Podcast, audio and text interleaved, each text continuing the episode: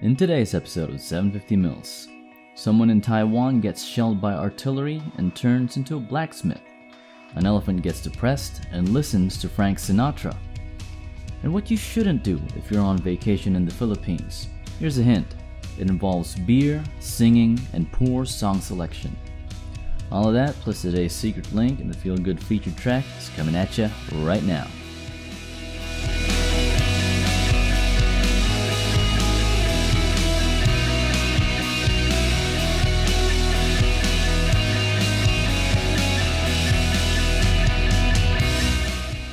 Hey everyone, welcome to 750 Mills, the show that's all about bringing you good news, interesting stories, and all manner of genuinely useful things to know. I'm glad to have you hanging out with me. My name's Andre, and today we're going to talk about what it's like to be in a situation where you and your family are placed in near perpetual risk of death. Yet you still manage to take the bombshells life throws at you and make something good out of it. Literally. Next, we'll talk about a possible real life sequel to an old Disney movie called Operation Dumbo Drop, only without Danny Glover, the Vietnam War, or parachuting elephants. If you don't get the reference, don't worry. All you need to know about that movie is that you don't need to watch it, you're not missing anything. Finally, ever think about going on vacation to the Philippines at some point in your life? We'll talk about the quickest way you can get dead while you're vacationing there and what you should do to stay not dead while you're there.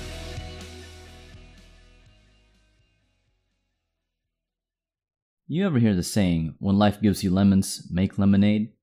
What if the lemons, air quotes, life gives you, are in the form of artillery shells that either contain certain death and destruction due to their explosive content, as one would expect of artillery shells, or propaganda material that the people who are shelling your home have made in the hopes of persuading you to think, um, hey, we may be the ones throwing death and destruction your way, but trust us, you guys are totally the bad guys, for realsies. What do you think would be the correct response? I personally don't know. I'd probably invest in and stock up on adult diapers and oversized pants if I was stuck living there. But this story is about a Taiwanese man named Wu Tseng Dong, a third generation blacksmith who lives on Kinmen Island, Taiwan. He's locally known as Maestro Wu, and he forges knives from artillery shells that have been fired at his home. To understand Maestro Wu's story and why he's making knives from artillery shells when he's not hiding from bombardment, we need to quickly mention the Chinese Civil War. The oversimplified version of this story is that early in the previous century, there were two factions fighting for control and effectively for the future of China. One, the Chinese Nationalist Party, or Kuomintang, and two, the Communist Party of China. This was an ongoing conflict that had starts and stops before and after World War II. The two sides put hostilities aside for a short time to work together and fight against the Japanese invasion during World War II. Once they had defeated the Japanese, the Civil War resumed. The Chinese Communist Party under Mao Zedong eventually gained the upper hand over Chiang Kai shek's Chinese Nationalist Party, taking control of the mainland in 1949, while the nationalists retreated to the island of Taiwan. The Civil War never really ended. The governments of the two countries still don't like each other and they still very much disagree with each other in the biggest possible ways. Today, mainland China claims Taiwan as belonging to it, while Taiwan says otherwise. Taiwan is in a weird place. It's not officially a member of the United Nations. It maintains diplomatic relations with just 14 of the 193 countries that are members of the UN Mainland China, meanwhile, refuses to have any political or diplomatic dealings with the self ruling democratic government in Taiwan, all the while also refusing to have diplomatic relations with any country that recognizes Taiwan as a country in its own right. Mainland China vows that one day it will take back Taiwan by force if necessary. So back to Maestro Wu, the blacksmith from Kinmen Island. Kinmen Island is situated in the Taiwan Strait, in between mainland China and Taiwan. In fact, if you look at the map, it's closer to mainland China than it is to Taiwan. This made the island a natural battlefront in the conflict, with Kinmen having a history of being quite heavily bombarded. Despite being just two miles away from mainland China and being claimed by it as being part of mainland China's Fujian province, the local population has a history of voting for the main ruling party of Taiwan, and is represented in the Taiwanese government's legislature. Maestro Wu grew up during some of the worst bombardments in the late 1950s, during which about 618 people were killed and over 2,600 were injured. They were still being shelled up until the 1970s, though this was more on the propaganda material side rather than on the explosive side of things. His childhood memories included hiding in air raid shelters with his family at night and gathering scrap metal fragments by day. He says, I remember the fear we felt at night. Shelling may look exciting in the movies the more intense it gets, but in reality, it's very dangerous. We tried to pick as many shells as we could, even climbing the trees to get them in order to exchange them for little prizes. It was fun for our childhood, even though we were fearing the air raids. As a young boy, he learned the trade from his father. During that time, Taiwanese soldiers who were stationed in Kinmen began asking for custom orders, and that's when they started turning shells into knives. Today, Maestro Wu continues making knives out of the propaganda shells, which make good material since they don't explode on impact. In the last three decades, he estimates that he has made around 400,000 knives from the shells that are still stacked high around his workshop. Prior to the pandemic, his workshop and his work had become quite the tourist attraction, which includes drawing crowds from even mainland China. Like the rest of the world, there's a lot of uncertainty in Kinmen Island, not just because of the pandemic, but because of the ongoing conflict between the mainland and Taiwan.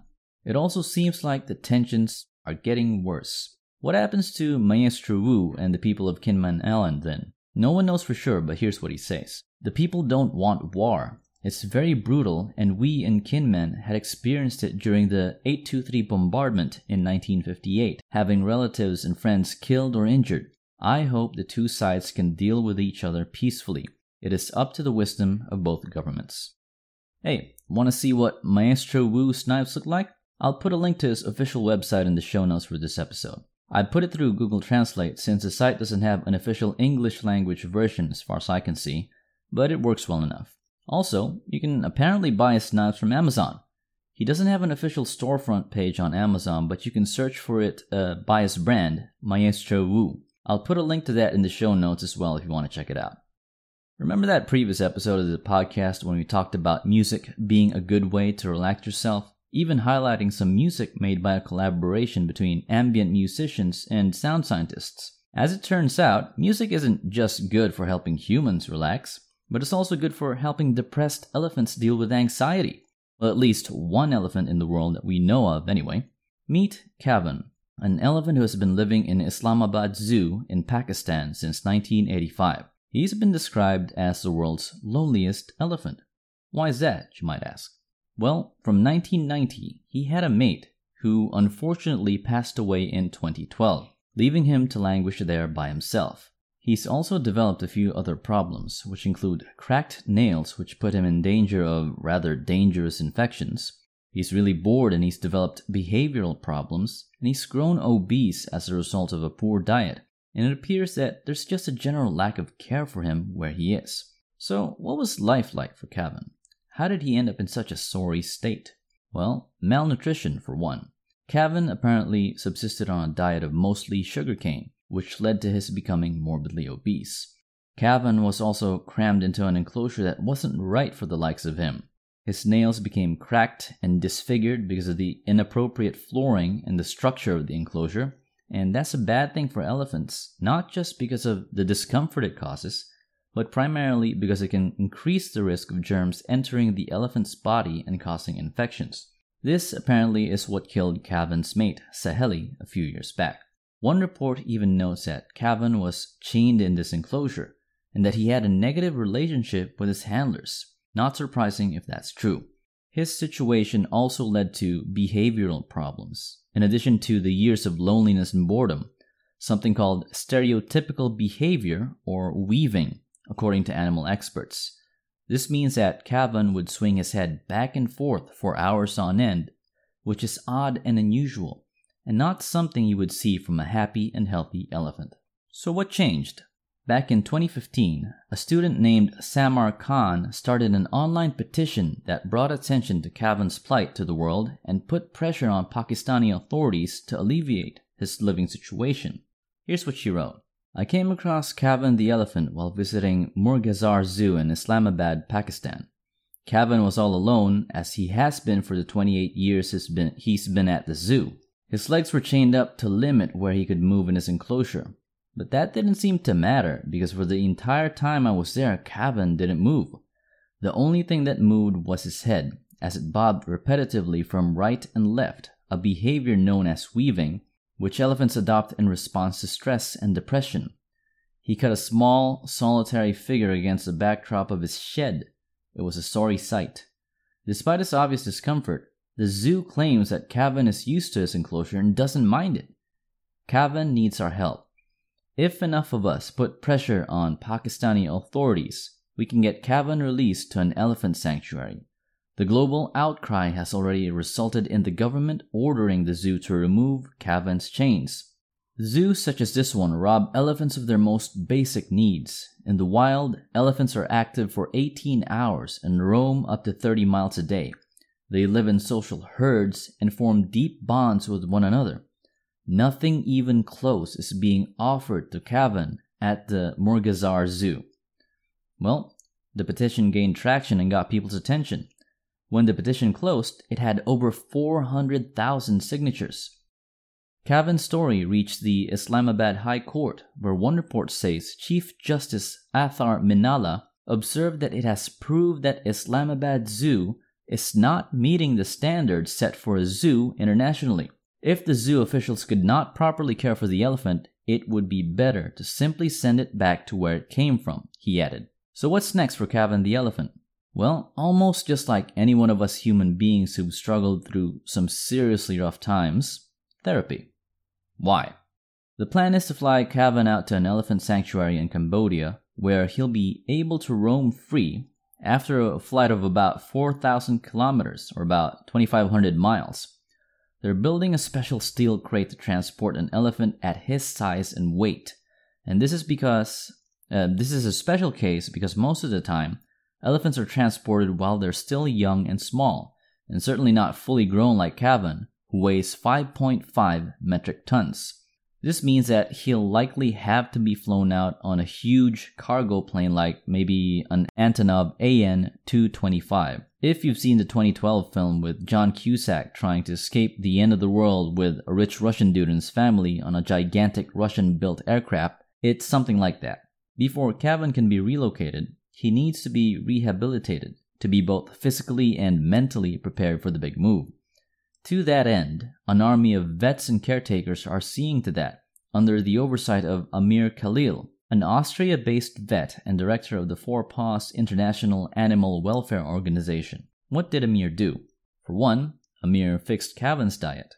From eating mostly sugarcane and other types of elephant junk food, as described by Samar Khan, Kaavan was put on a diet of grass and vegetables to deal with his malnutrition and weight issues.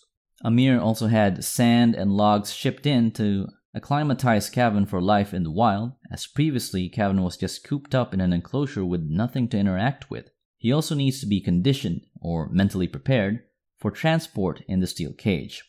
Here's what Amir says about that. Kaavan needs to get comfortable in the cage. He will be given special training to make him get familiar with the cage. He needs to be able to step inside the cage voluntarily, as the team of vets have no plans to sedate him for the duration of the flight. The hope is by the end of this month, November 2020, everything that needs to be in place to get Kaavan to his new home will be all sorted. Whatever the case may be, it's already gotten the world's attention. Well, enough of it anyway.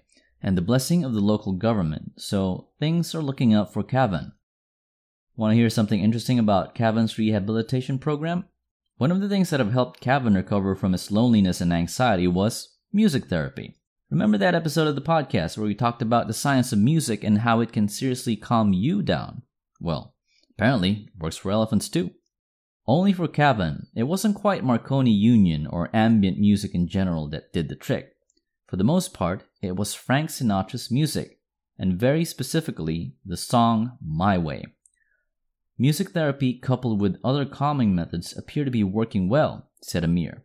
Kaavan appears calmer and happier than before. That's all well and good, but a word of warning for anyone who isn't an elephant and decides to take a trip to the Philippines. If you ever find yourself dragged to a karaoke session, don't sing Sinatra's My Way. You might get stabbed in the neck with a fork, or worse. What am I talking about? There's this phenomenon that's kind of unique to the Philippines, and that specific song, and it's even gotten its own name, the My Way Killings. You know something serious when not only has it gotten its own Wikipedia page, but it's also got the attention of the New York Times.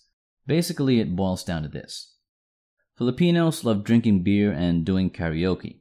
For whatever reason, whenever someone gets killed at a karaoke session, it almost always involves the song My Way.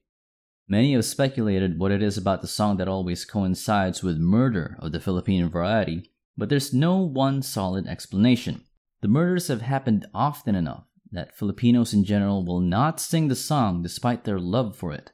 And even karaoke bars have taken the song off their machines after many complaints about bad renditions of the song having led to violent fights along with the aforementioned murders. In a sort of darkly humorous twist, Japanese rock band Kishidan released a cover version of My Way, with a music video depicting the lead singer getting shot while singing the song. So, yeah, you're a human being, especially in the Philippines, don't sing My Way. It's bad for your health. Anyway, it's time for this episode's featured track, something from a band called Hollywood Principle and Kevin Frey, a song called Seeing What's Next. This is off the 2016 soundtrack to the video game Rocket League. And a quick bit of trivia the Hollywood Principle is a band that includes Mike Ault, who also happens to be the audio director for Psyonix, the developer of the game. It's good to have connections.